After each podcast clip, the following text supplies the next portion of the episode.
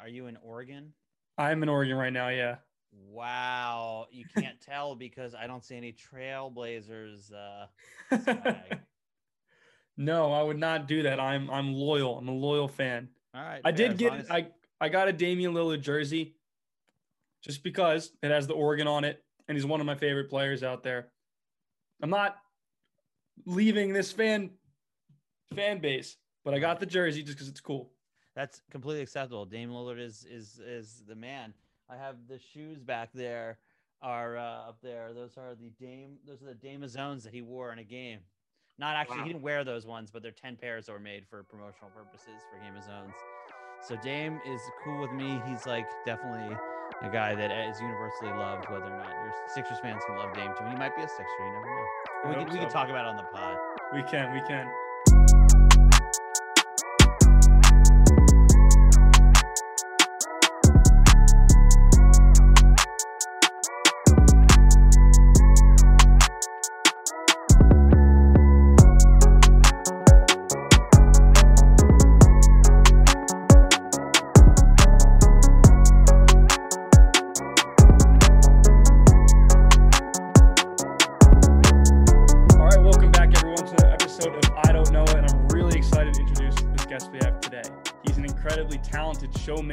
Creator, a huge sports fan. He's the creator of the widely loved Bleacher Report series Game of Zones, as well as working on a numerous other shows, including The Champions, Sports Gods, Sports Friends, Gridiron Heights, and so much more. He's a diehard Philly sports fan and a member of the greater Chast family. Adam, Mhm, thank you so mhm. much for joining me. Oh, thank you for having me, cousin. Uh, Uh, and also got to give a shout out to Craig Malamut, my brother, who is the co-creator of Game of Zones. As much as I like to act like it's just me, there is another. as much everything I said to Craig as well. Nah, let's not get crazy. All right, that was too much. That was too much. Thank you for joining me. And I know you're used to talking on this West Coast time because you've been doing some pitches. I don't know how much you can say or not say, but where what are you working on right now and how is that process going? So I can't say very much uh, about it at all. What I can say is that we are working on something that is, uh, you know, a cartoon that we wanted to make outside of sports for a long time, Craig and I. Um, and uh, we spent the last year developing it, and we just did some pitches and with some uh, some big places, and we will uh, we'll see what happens. We've heard some feedback. I can't get into anything, but uh, we'll see what happens. Check the trades, folks. Check the trades. Well, you hopefully, can promise, hopefully. You can promise that whenever this show is official, it- it'll be first be announced here, right? You'll let me know before anyone. Oh yeah. Uh, uh, listen. Uh, I'll see what I can do. See what I can do. That's a, I got I got media people. You know, they're calling me left and right. They gotta know what the hot Malamut news is. But uh, you got but calls I- on all your phones. but you know, but if I if I do give you that information first, then you have to change the name of the podcast to I do Noah. That's true. I, it'll be a whole brand change. We'll, we'll get there when we get there, but I'm excited. uh, I could ask you a million questions about Game of Zones, but I'll try to keep it to a few. First of all, I'm sure you've explained this a bunch. How did you and Craig, how did this all come about? This cartoon basketball parody of a old time intense violent show to go on this Bleacher Report app and YouTube. How did that all? Was it overnight? Was there a moment? Kind of just walk me through how that process came about. Sure, yeah. So it's certainly it's a long process of, you know, it's sort of like there's a quote I'm going to butcher from Picasso, and this lady was I'm going to butcher this whole story, but I'm going to start with this place. Uh, so this lady was like wanted to buy a Picasso drawing, and it was like forty mil. It was like some really expensive, like forty thousand dollars, or something like that, or four hundred thousand, just a little sketch. And she's like, "How are you going to charge me this much? You just did this." He's like, "Lady, I have this is taking my whole life to be able to make this sketch because he trained his whole life, you know. And um, in many ways, am I comparing us Game of Zones to Picasso? Yes, yes, I am. Same stuff. Um, no, but what I mean is like there's a long story about how we got uh, how that came about. You know, that involves like Craig and I drawing when we were kids and doing voices at the table, making people laugh, getting suspended from my high school I'd kicked off my high school newspaper uh, because I drew inappropriate drawings. Uh, you know, there's uh, many, many things that went into the path towards doing um, doing silly cartoons and silly cartoons about sports, listening to 610 WIP uh, all the time growing up, which is the sports radio and stuff like that. Um, but um, but the but the shorter story for Game of Zones is that you know I I taught myself how to animate. I was doing stuff in LA. I was I was producing um, reality shows and on game shows and stuff like that. And at the same time, I was teaching myself how to animate and doing some animated stuff. And I had done I did this uh, one cartoon that was about Chase Utley and Ryan Howard called Baseball Friends, and they're just literally talking about how much they love the feeling of hitting home runs, and it was like super vulnerable and um, and that got some traction. A Philly blog picks it up. That turned into a whole series on Yahoo Screen called Sports Friends. Uh, that lasted for two seasons until uh, Yahoo who moved away from all their short form stuff and moved towards like community and long form stuff.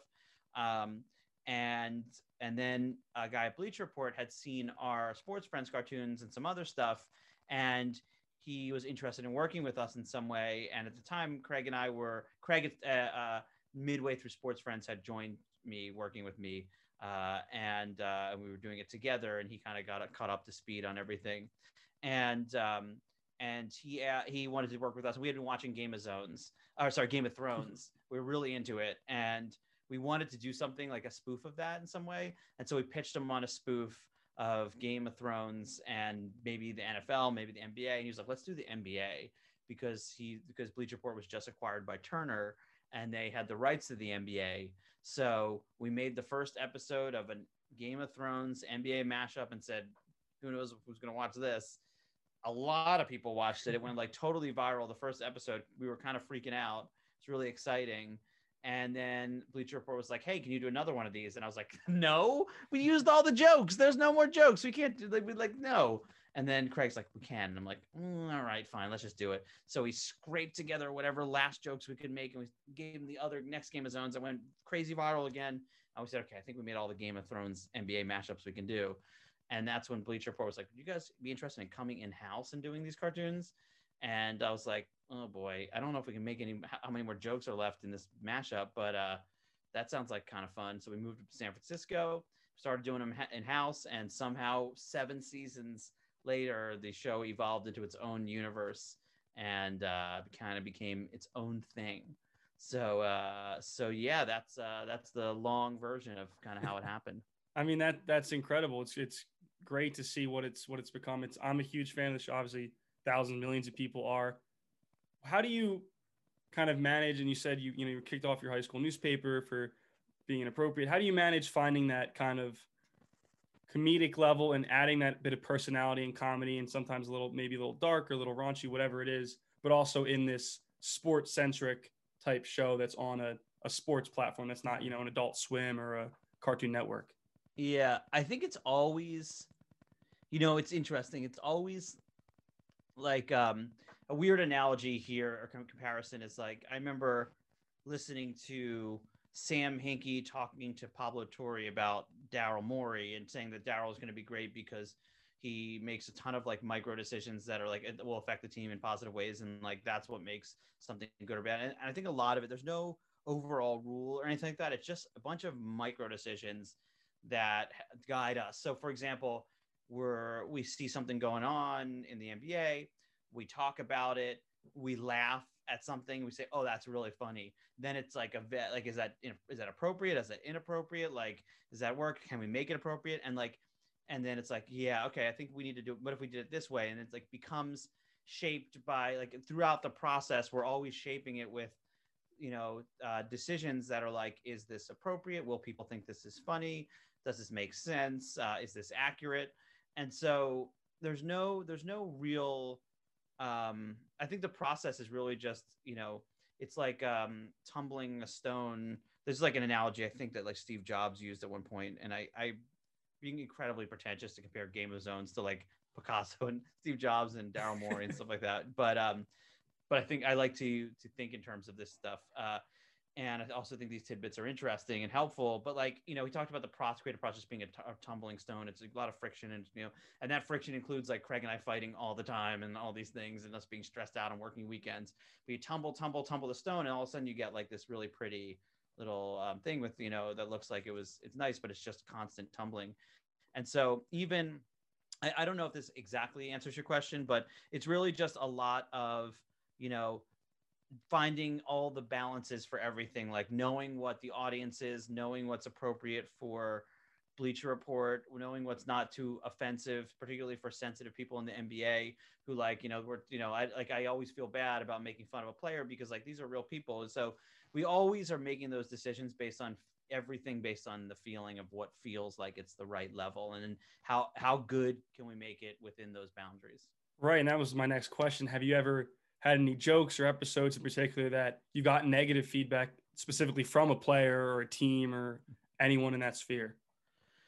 Um, uh, never. It's only things. So everything's been really positive, and we're always impressed. And part of the reason we wanted needed to wrap up the show after all this time was like, we just like developed too many relationships with people in the NBA, and they're all super cool. Um, and, uh, but we did have. I like to think that T.J. Warren um, subtweeted us once uh, after we did the Sun Kings episode and I called him a ball hog or something like that.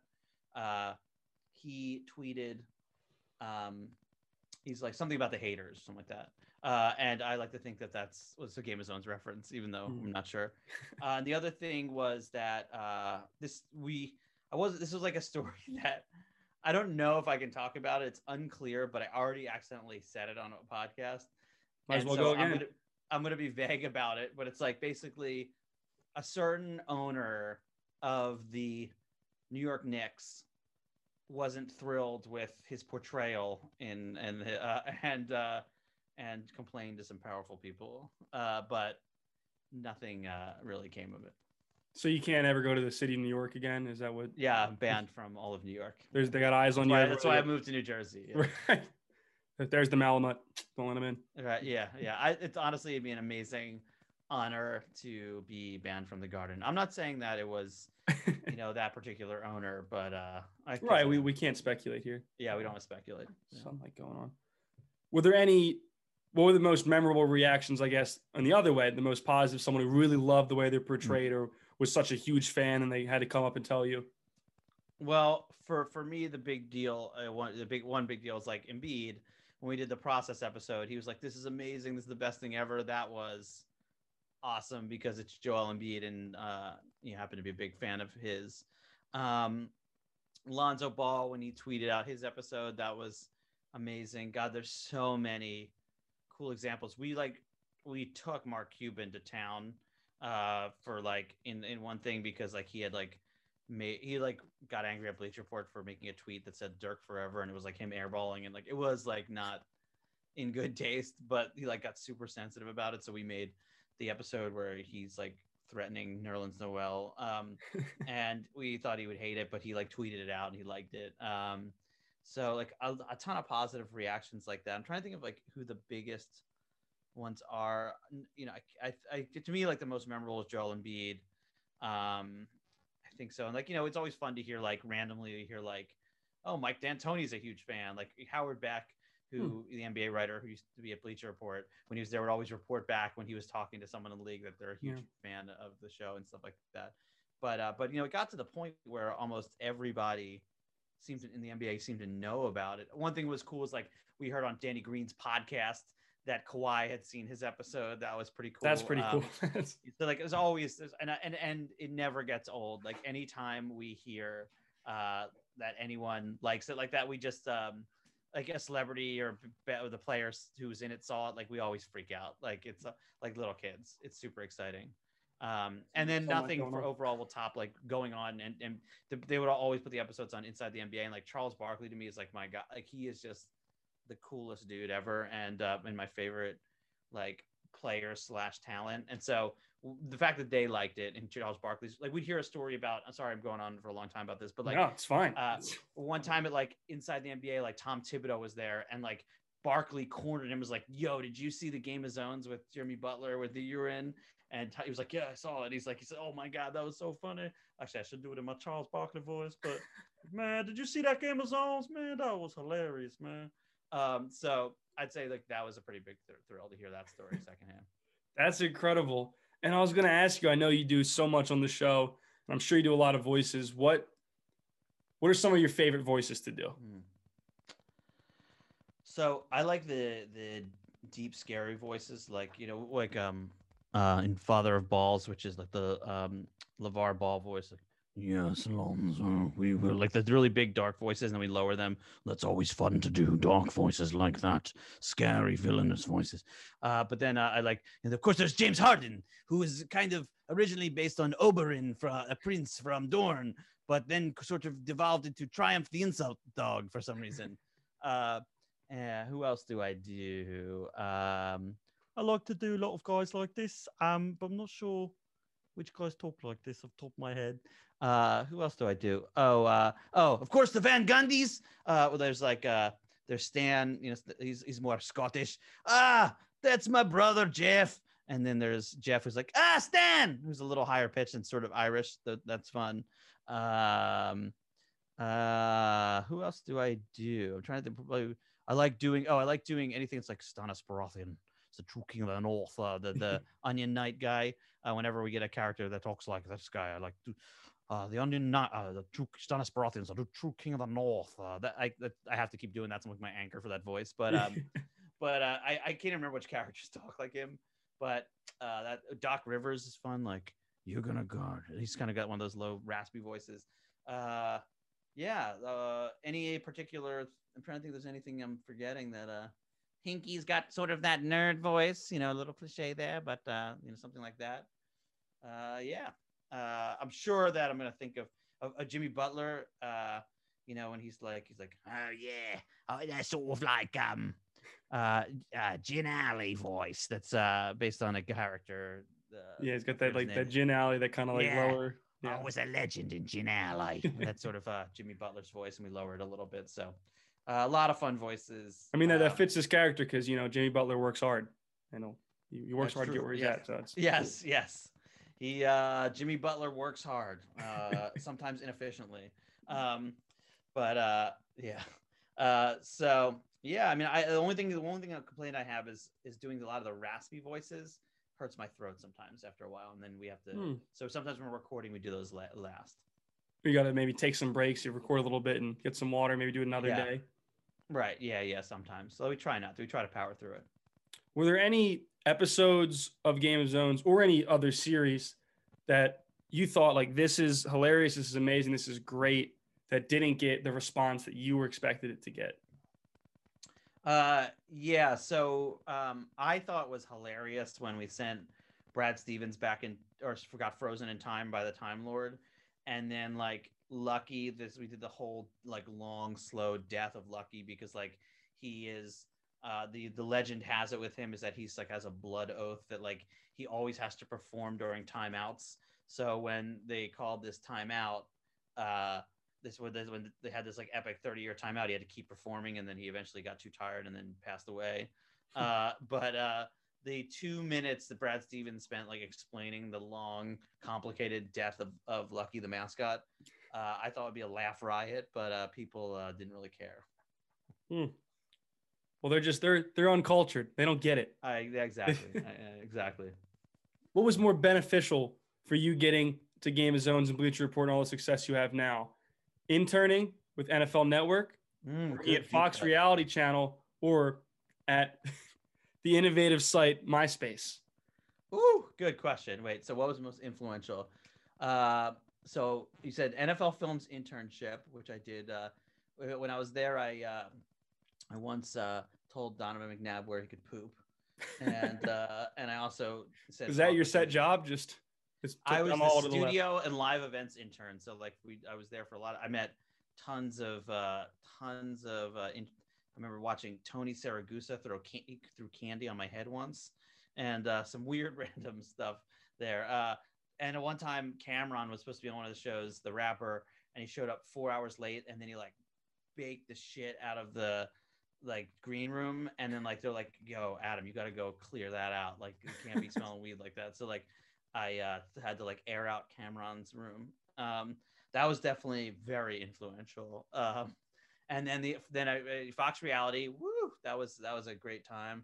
Uh, uh, that was very formative. I was an assistant. That actually taught me about pitching and how to pitch, and uh, I met a ton of. Uh, it, it also taught me even more how to be calm in front of celebrities because I was the assistant who had to like let all these people pitching reality shows up, like William Shatner and um, Joan Rivers, and like it was just Wow. crazy names. And I would always be the person who like said, "Hey, come on, and take you up," and uh, that helped me be calm around. Bring him the lemon uh, water and everything. Yep, yep, you know it.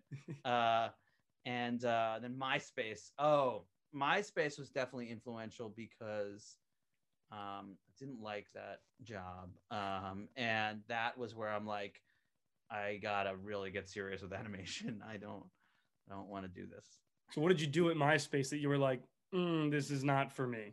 I was technically a creative producer, which sounds like a good title, except it really means you produce creatives. So like it basically be like Fanta wants to do a MySpace page, and like back this is right at the end of MySpace, but like brands were still paying like mil- a million dollars for like a MySpace page, and I'd be like the guy who like coordinates making sure like the uh the the programmer I just kind of coordinate that. Like the salesperson sells it then they say hey you we we sold Fanta on this like cool Fanta skinned player that plays cool music that kids think is cool and and uh and it's got all these features and I have to talk to like the uh the guy who does the code and be like hey this is what the player is supposed to do and then I talk to the designer and say this is what it's supposed to look like and then I um sit at my desk and plan how I can stop doing this Yeah. Uh, just- but it, it's not. I mean, listen, it was a fun, actually fun because my friends worked there and like we'd hang out and uh, and I got paid and I got benefits, but it was not as creative as I. It wasn't. I wasn't good at that job because I'm not that organized, and Mhm. also it was not maximizing my potential. Well, I'm glad your potential was found. and It was maxim. Well, I can't say it's maximized No. yet, but it's been. Oh my god, I have so much potential. You have no idea. No, I. uh For all we know, I think uh I, I feel like Game of Zones might have been uh our ceiling. We'll see. Oh, duh, don't don't say that. This is just the bit. You haven't even begun to peak. This is. We'll see. I did read that uh, writers on average peak at uh, 41 years old, and I'm 38, so we got three good years, three good years. But it, but you know, I got to get my good stuff in before I start like doing corny jokes because my mom she makes corny jokes only now, and I know I'm going that trajectory. So I got to Hmm. uh, I got to get it in now before You got to uh, ride that jokes get super corny. that fine line where it's like there's an a- aspect of corniness, but it's not just a corny joke. Like Right. It's corny, but there's corny but cool, and then there's Yeah. corny and just corny, which is like LeBron. Uh, What? you think LeBron- LeBron James is corny?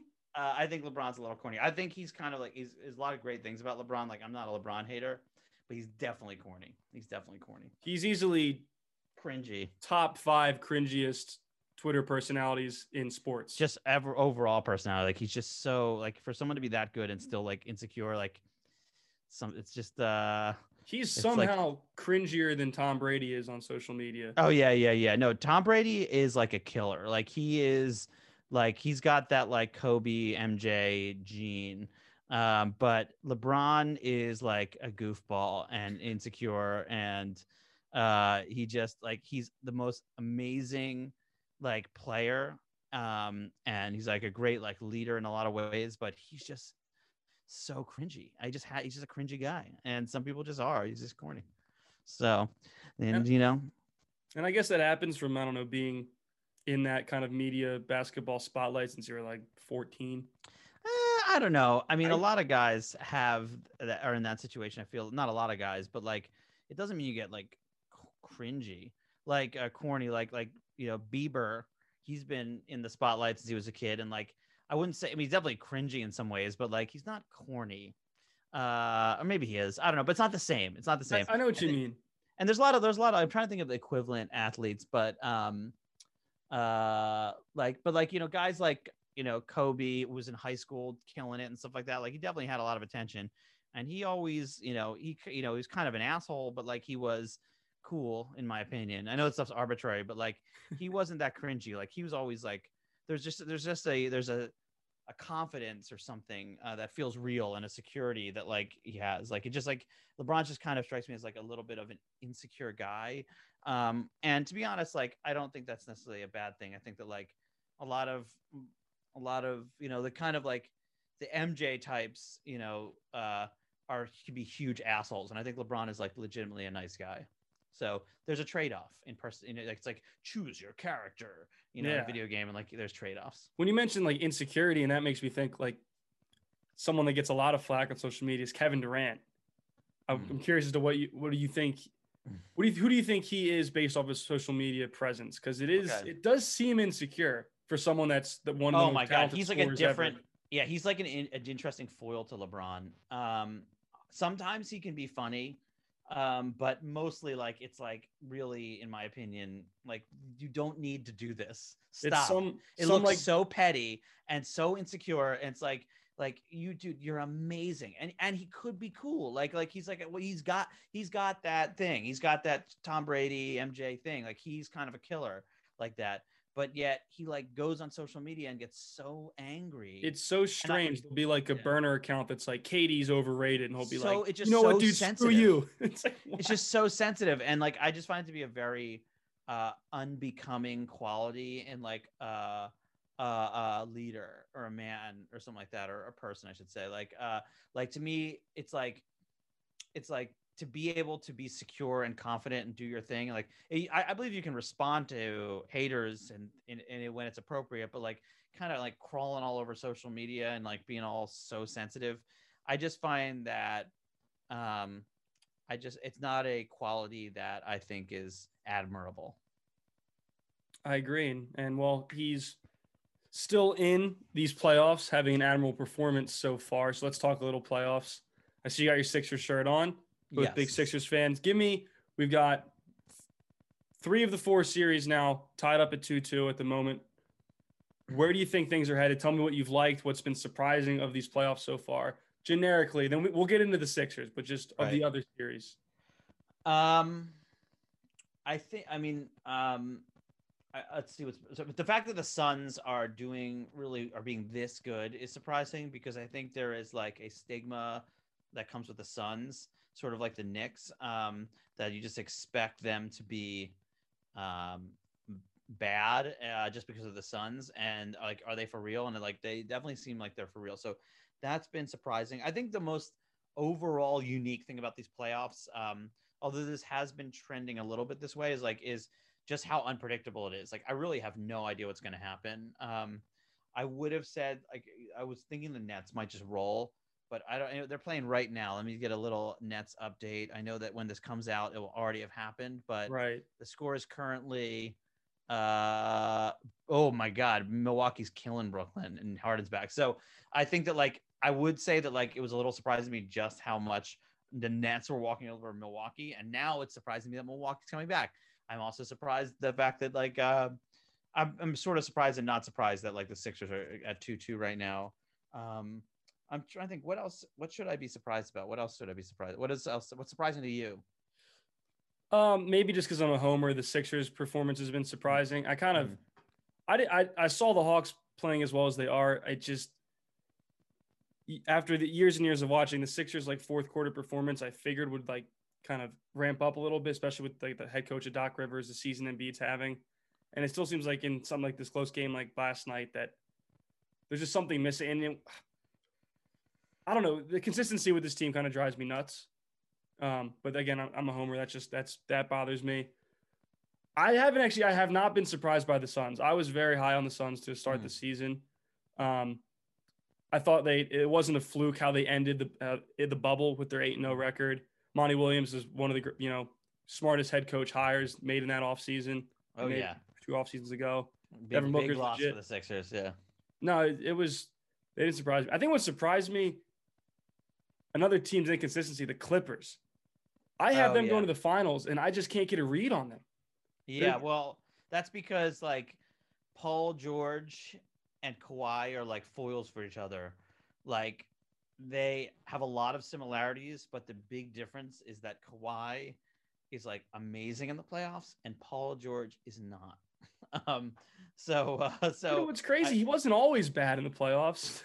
I feel like, but he never. Well, like, well, he was like in the East with LeBron when it was just there's no chance, and so it's hard to evaluate that. Like he just ran into, a wall that is LeBron. this is true. You know, um, I I don't know to be honest. Uh, like I don't follow his exact stats, but I know my sense of him is that like Paul George is gonna blow it in the like. It just he's just like come playoff time, he's not going to pick up his game and become amazing. He's just gonna like not do enough to to. It feels like players need to like reach another level in the playoffs a lot of time, and he just doesn't reach that other level. But does Kawhi he- does though, and so like that's why I think. so does like, he a need to reach that level? There's someone like Kawhi who pretty much always does. Um. Well, I don't know. I mean, like, it's like, eh, like, does he need? He needs to do it enough so they can win four games out of seven each series. You know, like, uh. True. So, Yeah. so I don't know, but like, you know, it's, it's like I would say that like, it, Kawhi. I would say Kawhi can't do it himself, but he did almost do it himself on Toronto. Although, like, um, Siakam and Lowry were there. You know, um, but I, I think that in, for that team to push through, like, it's got to be there's got to be enough good Paul George. Uh, doesn't have to be great, but enough good Paul George. Um, uh, yeah, but but I, I to be honest, I haven't really watched that much of the Clippers. They're kind of like such a I just don't care about the Clippers that much, and so I haven't watched that much of them. So a lot of what I'm saying right now is just classic guy BSing about sports. Right. Well, yeah, I think they're overrated. They're good. They're bad. It's- Yeah. Yeah, I've so, been. I've but had I don't know. That's my view.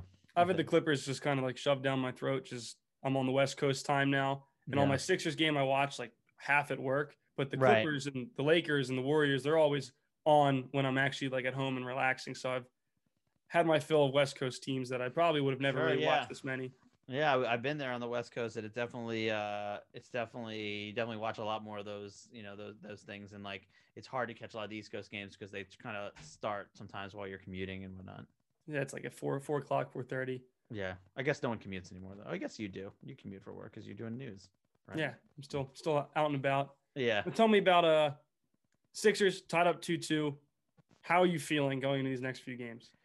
Well, before this last game, I was feeling great, and now I'm feeling scared uh, because a total momentum shift. And that last game was one of those games that like could be like a total pivot point in the series. I mean, like go be dominant like they were, and on the verge of like basically closing this team out ish. Um, I mean, essentially closing them out. Um, had they won that game and then just blowing it, and like I don't know what's going on with Embiid's health now because that was really weird he could not move. He was looked amazing in the first half, and then the second half, he like couldn't even get up at It all. It was and, the like- worst single half performance in playoff history ever. and it was yeah, and it was very. It wasn't fluky. It was very visible. Like he was visibly gassed or some or hurt. And I think a lot of it comes down to that. What's really concerning is how poorly the Hawks shot, and we still lost. And I'm just worried that like this gives the Hawks like a new new energy, and they're very capable of having a very hot game like they did the first game where they just hit a lot of shots. And the Sixers are gonna have trouble with that. So you know, and there's other concerning things around like other players not stepping up, and like I'm a little, I'm a little concerned about Danny Green's absence because the Sixers. I think that's aren't- huge.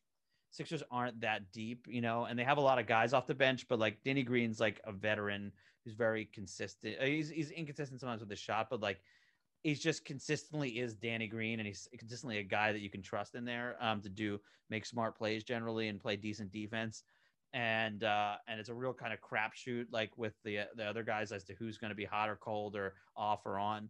Um, so I, I'm I am I'm now very concerned about this series. I could easily see the Hawks just like having a crazy game and just like blowing out the Sixers and just like this whole thing turns. But I could also see that the Sixers reimposing themselves. You know, this is a very the, the makeup of this team is very different than the Brett Brown Sixers. There's just like this this team uh, has been finishing games in a way that like the previous Brett Brown teams used to like, and I love Brett Brown, but like those teams used to just blow it in the end all the time Oh, all the and they would so blow many. leads all the time. This team lets teams back in, but usually, unlike last night, does pull does close it out in my experience. So um, I I- I can't really predict. I don't want to predict too much based on like my pessimism about the Sixers in the playoffs over the last few years because I think um, I think this is a different makeup, a different team. So Uh, so we'll see. We'll see. I, I really anything can happen. Um, I know that's not the most interesting opinion, but like I have no idea now what's going to happen. I can see it going both ways. Well, I'm I'm gonna force you to choose. Um, so I hope you get your glasses ready because I, have- I have a theory Okay, that I think people with glasses are they seem smarter. but So no, regular I- glasses or sunglasses? It doesn't matter. These are not making make me smarter. These are going to make me cooler. Either cooler, smarter, whatever. So whenever No, I'm making cooler. a sports prediction, I throw on some glasses just to seem I, I've got more education, more authority than I really do. So I want you to join me, and I want two predictions from. Whoa, All right. this is okay. This is intense. Two Yeah. predictions. This How is future Sixers- smart. I'm tapped into the future internet. Wow. Two predictions. How the Sixers series ends and your finals prediction. Winner and how many games? Okay, so first, how the Sixers se- series ends. Oh, Sixers and six. Love it. Finals. Two. Which teams? Who's winning? How many games? The finals are going to be. there's two forces that are pulling at me. One is the wanting to believe in the Sixers, but then I also don't want to say they're going to do something good because then I'll jinx it. But I'm going to say. Oh, now I'm feeling the Bucks. I think it's going to be. Oh God, I don't want to say this, but uh, Bucks Oh, uh, defeating the Suns in six games. wrong. Yeah. okay, thank God. I don't want to be right. No, I don't want to be right, but I'm just the future internet is like when I like things this like what you're seeing, what's happening right there, and some people maybe listen to this on audio so they can't see that. Like I have my super cyber cool glasses on, and I have my headphones turned into a, a, a internet helmet, and so what happens is there's two competing forces. One is the my love for the Sixers and my optimism, but the other competing force is the future internet, which is telling me the actual truth of what Mm. happens, which is Bucks over Suns and six. You know, that, that's a much more realistic and modest opinion. and I appreciate you for being honest. Mm-hmm. I have to stick with my prediction that I made a couple months ago. I'm not gonna get. I'm not gonna back down on it. I say Sixers over Clippers in seven. That's my thought. That would Yeah. be exciting. I that'd be a great series. The That'd Clippers have made me more nervous than the Sixers so far in this playoffs. Yeah. You know what? You know what? I'm getting a new reading from the future internet. And I think I think it's gonna I'm I'm agreeing. Okay, Sixers Clippers. What, what are Um, they saying? but I actually am seeing a Sixers in five. I get over the Clippers right now. whoa, whoa, whoa. Uh, but you know what? No one likes someone who makes multiple predictions. So uh, I got to stick with Bucks over Suns in six. Uh, and I, I hope I'm wrong because I love the Sixers. I love them too. I hope you're wrong as well. But we just have to wait and see. Time will tell. Before we will finish up, tell. I just have a couple of rapid fire questions I want to Do I still need my, my cool glasses for this, or can I do this? That is up to you. Regular cool. You can go Do I need to regular be- cool. Okay, so I'm not I'm gonna lo- no longer be super cool. Yeah. You're just regular cool now, which is Yeah. still a couple levels above me, but I'll get there. I Yeah, got yeah, time. yeah, yeah. Oh yeah, yeah, time. yeah. Yeah, you will. You'll get there. Speaking of cool, growing up in cool Cherry Hill, Very cool. Yeah, one of the cool coolest places. who would win in one-on-one basketball games? You or Craig? Oh boy. So it used to be me because I was the older brother by six years, and I would just physically dominate him. Like when I was, uh, especially like when I was seven and he was one, he had no chance. I would just absolutely outmuscle him. But then things started to change, and When he uh, turned two, right? That's what everything. he turned he turned two, and then he got a good post game, and I couldn't uh, I couldn't stop him. He had a sweet sky hook he developed that would Oh. be my. Um, no, at, at some point, like Craig, like I think it was like when I was in my twenties, um, and Craig was like nineteen or something like. But like he just like he just was in better shape. He just always has been in better shape than me since then. He's like just in like he's a little taller. And even though I had my game had like the swag, like I definitely well, my game looked pretty, but uh he would just uh he's just uh he generally he had that he had a more of a Giannis physique Mm. and I was more of a um a uh uh like a uh, Jared Dudley And Is uh, it bad that I was gonna say that, but I didn't want to be mean, so I kept it to myself? Uh, no, no, no. That's that's exactly right. That's that's. I was a Jared. I've been a Jared Dudley.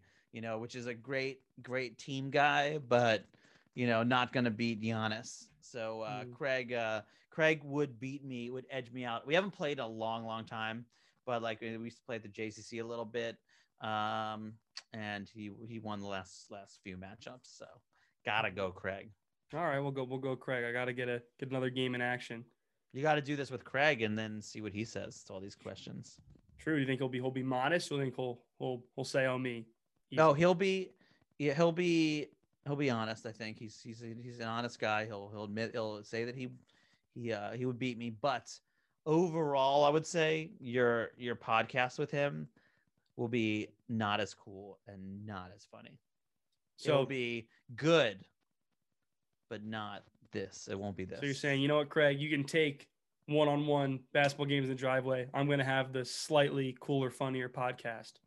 Yeah, yeah. Although Craig is very low key surprising. So like. I throw out a lot of jokes, you know, some hit, some don't. Craig like he waits for his moment and then he picks his shots and then he has a really clever joke that just, Mm. So you're more of like, like- you, you kind of keep them coming. You're funny. You got them in your pocket at all times. Craig's more if you kind of sit back and listen.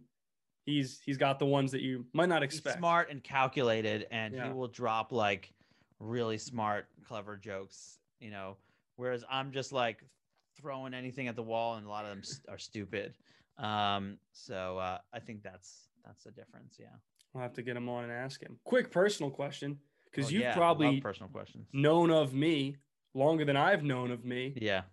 What do you remember about young me and, and all all Very fast little. boys? very little. I just remember that you were supposed to be a baby and now you're an adult and it's weird. It was always like um, yeah, so like so for those who want to know how we're related is basically uh your this is my best guess. Your dad, your uncle is married to my second cousin.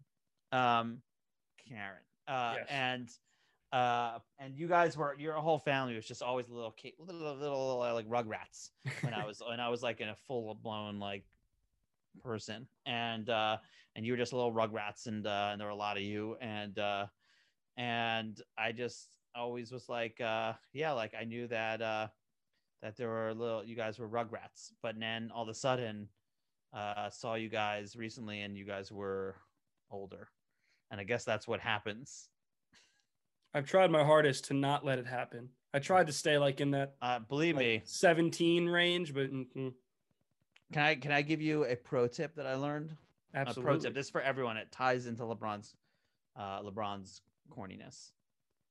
Don't get hair surgery. Okay, I did that two times. I got I was started balding at 23. I was freaked out. Okay, because like I was really into looking good, and I got hair surgeries, and uh, they just like look so bad. I got two of them. And so now I'm finally shaving my head, buzzing my head, even though there's a big scar in the back. But like, uh, I got a little, got that scar taken care of. But like, don't anyone listening, not worth it. Don't get hair. I know some people look good with it, but Don't shave it. get Just shave it. hair LeBron surgery. got hair surgery, and it's like it's corny. Should just shaved it. You? Don't be like LeBron. That's Don't be like Le- you can be like him in many other ways. I think are admirable, but hair surgery, I would, I would, as someone who's gotten two of them and now completely shaves his head and wasted his money and and has a scar in his head, don't get hair surgery as you get older. There's other ways to be cool and there's other ways to be confident. And while we're on the page of giving advice to close it out, what would you say to someone that's trying to get into the creative, the Mm. comedy, the sports, the everything, illustrative, the the field that you're in or the fields that you kind of touch in? Someone that's trying to get in there now, they're working, they've got their jokes, their ideas, their shitty podcasts, whatever it is. What advice would you give them on how to take that next step? Wow. So I, I a lot of a lot of advice and a lot of tips I would say for different um I don't know if they're good it's good advice, but like I had different thoughts on like and it's different per like kind of the thing you're doing. Um, you know, obviously what we do is very unique and I don't think there's a lot of people trying to do it, but one thing that helps for us is like hating everything you do.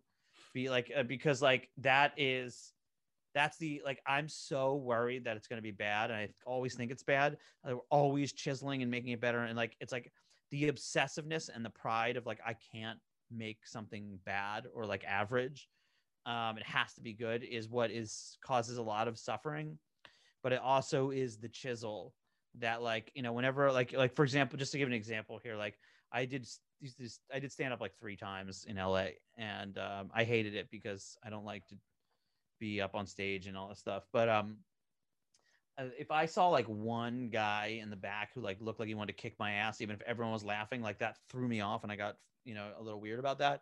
Um, but you know i kind of apply that in some ways to like the cartoons. I think like you can't make everyone happy but i try to think about like different audiences and who was watching this and like how they might feel. And um and i use uh, and anyway so that along the the sorry that's like a little confusing but the point is like be don't think your stuff your shit don't stink. It probably does especially when you're younger you're gonna make a lot of bad stuff and just like just do it. And like unfortunately for like your generation like a lot of that stuff stays on the internet or whatever but like um but like i just think you got to make bad stuff and you got to kind of like realize it's not good and continue to try and get better. And then and like and like continue to always look at it like just it's like you know hate is a bad thing and like disgust and aversion and these sort of feelings are feelings that like we want to control in our lives. You don't want to feel those things because they're sad they're bad feelings but they're if you can control them then you can use that as a tool to chisel your work and like just watch something why is what's what is making me feel like it's not working? Okay how do i improve that? Every time you feel like embarrassed or bad about something how do i improve that? And um and you may hit a wall and realize you know maybe i'm just not that good at this thing and then uh, that's okay try something else. Because uh, one other thing i'll say is the desire to want to be elite and to make something special is it's a cool drive and it allows you to produce things that i think people will find valuable but it also causes a lot of personal suffering because like there's a need to be at a certain level and a, and a, that comes with a lot of sacrifice where it's like you know a lot of people it's like it's like it's like the other option is like i'm always envious of people who just say you know what? Like i'm gonna i'm gonna be a guy who uh does uh, glasses. Like i'm gonna just like be an optometrist and uh and i'm going to go to work nine to five and just check people's eyes and i'm gonna leave work at five and i'm gonna like read a book. You know like our what craig and i do like is obsessive. We work on it all the time. Like i can't stop thinking about stuff. I i am using all this time to like write and i always feel like i should be working on something. So there is i'm not saying that game of zones is greatness or anything like this but like generally what comes with greatness is an obsessive drive that you know uh there's a price that you pay for that. Um and it's like can be self-loathing and it can it's ugly stuff but that ugliness is the tool. Um but it's a powerful tool wand and don't wield it if uh if you don't if you don't really want it like then just become an optometrist Right. To all the kids listening at home, your ugliness is your biggest tool. yes yeah something like that exactly Word of advice from Adam. Yeah. Yeah thank you so much for coming on. It was great chatting with you. yeah for You're sure full of wisdom and jokes and comparisons and voices. It's I had a blast. I appreciate it. It's great great catching up. thank you i'm empty of those things now because i shared them all here those are all my jokes and all my wisdoms so uh, thank you noah for having me um, and uh, i look forward to seeing uh, your career blossom and i also look forward to being one of the earlier guests on what is soon to become the next big podcast early-ish Next. The next big podcast. Well, if it hits that stage, it's because I had you. yes i agree fully agree